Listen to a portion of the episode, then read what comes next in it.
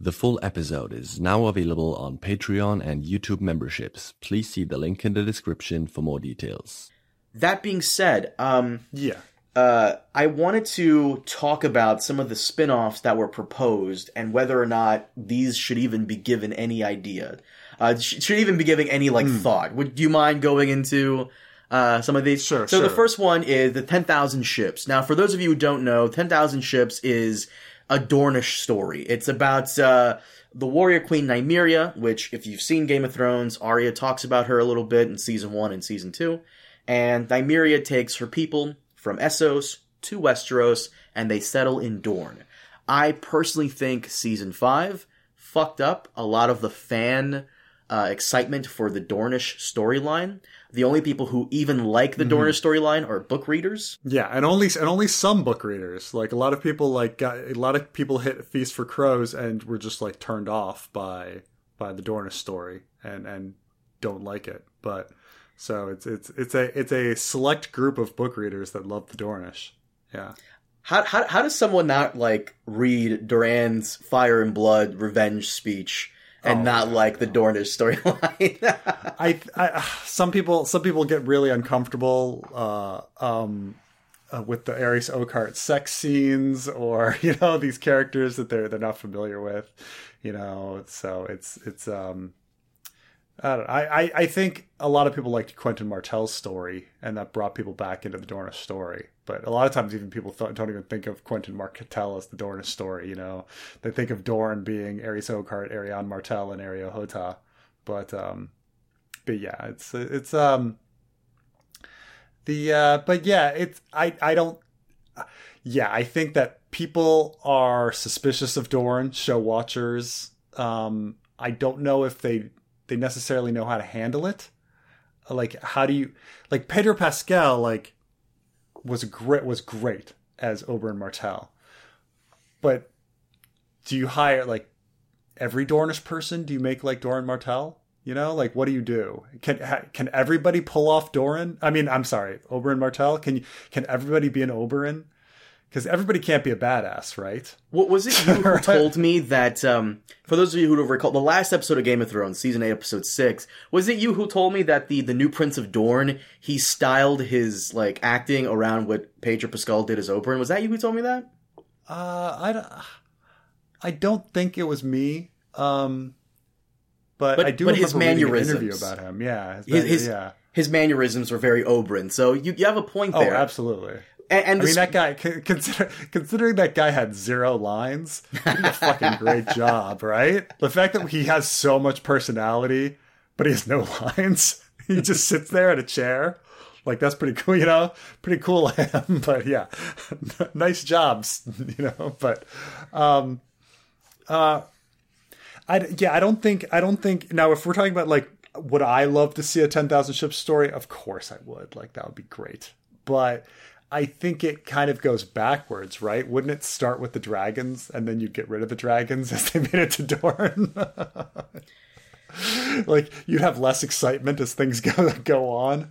I don't know, but um, uh, I, I don't think people would be very interested in it. I, I think they would have trouble um, portraying Dornish characters. Like, what do you do? Do you make them all? Do you make them all Spanish? You know, like what do you what do you do? Um, they seem to have that that that kind of issue. Like everybody can't be a badass. Everybody can't be um, Oberyn Martell fucking and fighting. You know, so I don't know. Ugh. it would It'd be- make it'd a hard. it would make a very good one episode story. I had this idea that I think HBO Hmm. should do, which is an anthology series, of course. You know, for those of you who know me, love anthologies. Seven episode, anthologies. seven episode season, uh, seven episode uh, season. Every episode is a different story in the history of Westeros. You know, seven season, uh, seven, Hmm. seven books, seven, uh, seven gods. You know, yeah. So seven kingdoms, seven episodes. And uh, 10,000 ships could be one of them. You know, it'd be a one hour thing, tells the story of Nymeria through the narration, got live Though actors. I'll tell you. I'll tell you why that's difficult. Um, Game of Thrones, like model, right, was to get all of this money, and then kind of kind of spend try to spend as little as possible for most of the episodes and then just have a freaking all out cinematic you know 50 million dollar episode and then that everyone would talk about right Mm. with an anthology how do you do that you have to spread the money evenly right Mm, I guess, yeah. yeah so it's, it's, it's a little harder a little harder to do anthology with um i mean house of the dragon did they i'm trying to think like money wise which episodes would have cost more i mean I, I guess the stepstones episode what is that episode three that's got to be the most expensive one but i don't know I would argue the Stepstone episode was expensive. I would also argue the last episode was equal. The la- episode nine and ten were expensive because of the dragon stuff and because of the scale of it all. this the CG, the CGIs Mm-hmm. and how many people how many people are you actually pulling in like how many extras were were used in that dragon pit scene But for the most part, most of Ice and Fire is just people in a room talking. That sounds ridiculously Yeah. boring, but that's really like I feel like that's like eighty percent of what it is. You know, sure sure yeah It's either people talking in a closed off room in King's Landing or people walking from location A to location B talking and then the occasional This- I fight. mean, this was the this was the big joke when like Game of Thrones first came out. Everyone's just like walking around the garden over and over again. You know, You know? The next one is the Sea Snake, which I think also got shelved because, uh, for those of you who don't know, the Sea Snake is the voyages of Corlys Velaryon. Now, the Velaryons, when we come to House of the Dragon, they're not really discussed much in the Game of Thrones show. They pop up here and there in the books, the Ice and Fire books, but House Velaryon, when we come to House of the Dragon, are one of the wealthiest, if not the wealthiest house in Westeros, partly due to Corlys making these voyages kind of around the world and finding all these treasures and having all these adventures and all this stuff. And uh, I think some people in the audience are going to get on my case for this. I think I didn't think Corlys was that interesting of a character. I like the performance by Steve Toussaint, but I would argue that Laenor and Laena were kind of more interesting than him. Oh yeah. Well, I I um I agree with you. There's there's character and then there's there's actor, right?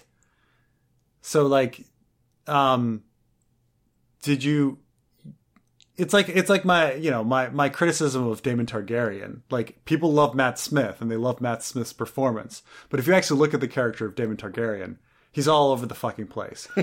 um, Corlys Velaryon, we all love the performance, but Corlys sits on his butt the entire sh- like series. He doesn't do anything cool except walk around with dreadlocks, right? Like you know, and and you know, an, an actor you know often makes the role. Like i don't know if you saw the new matrix movie but like you know they, they have young they have a different morpheus in it. And it's like well you're not laurence fishburne. Like you know you're, you're just not laurence fishburne. Yeah. like um and so like as much as people are like i even if as much as you like corlys Velaryon in house of the dragon it's going to be a different actor playing him young. It's completely it's going to be completely different you know, how often do you actually see another actor portray a role, um, like, you know, well, where you're like, oh yeah, no, it's it's the same thing. It's just a continuation of that. You know, you know, ma- maybe you like maybe you like Robert De Niro as Vito, and maybe you like um, uh, old Vito, but like, they're definitely not the same character. like, it's just you know they they've rolled the dice twice you know and you, you happen to like them both but come on like they're not the same Like I said, I so- I don't think Corlys uh, uh, was popular enough to have a whole spin-off about him. Um, in fact, the fandom was very weird with who they really liked. Like I expected them to like Aemond because he looks like a Final Fantasy villain, but I did not expect the fandom to go crazy over Helaena. That was fucking random. Or, or it was random how how everybody fucking loved laena like she had four I mean, and and they loved laena laena number three Laena right? number three. Yeah, Like- mhm.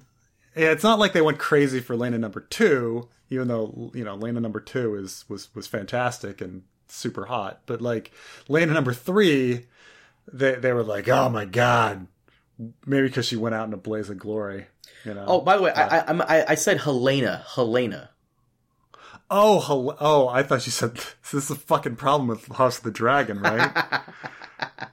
No, Oh, by like- the way, uh, side side note, Comic Book Girl nineteen uh, posted a a, uh, a House of the Dragon uh, video where she's pretty funny in it. Yeah, no, I- is, she still Yeah, for some like- reason like- needing a like a co-host or something? She she has she has her own like character co-host like on it. Like she, you know how she doesn't post very much? Because I think she's she's a Twitch streamer now, but like, you know, it, it kind of has if if you're if you're nostalgic for like old uh, Comic Book Girl nineteen like like stuff, it's like it's like straight up like old old type of quality like old content stuff so on house of the dragon you know. But yeah she sits there and she's like yeah house of the dragon let's see there's a there's a and then she just goes down the list she's like there's three agons and two viserises and and and Elena and a Laenor and a Rhaenys and a Rhaenyra and then she like goes down you're like yeah this does kind of uh like this does kind of suck, you know, in that sense that the names are all the same. But um, but yeah, no, Helaena, like why people went, yeah, people went nuts for for yeah, um, old Helaena, yeah, Helaena three. Actually, I guess they went nuts for Helaena too. They they just loved Helaena. Funny, funny right. enough as They it is, both Hel- eh, eh, now that we're on the topic of this, um, I'm sure you would argue that Vaemond was probably more interesting than Corlys in in some some regards. Oh yeah. oh my. Oh well, yeah. Va- Vayman. I mean, he he had a lot. He had. He was allowed to do more, I suppose. I, he didn't get more screen time, but he, he was allowed to do more in that in that episode episode uh, eight. So yeah, Vayman turned out to be freaking awesome. But uh, I mean, pretty interesting. But yeah,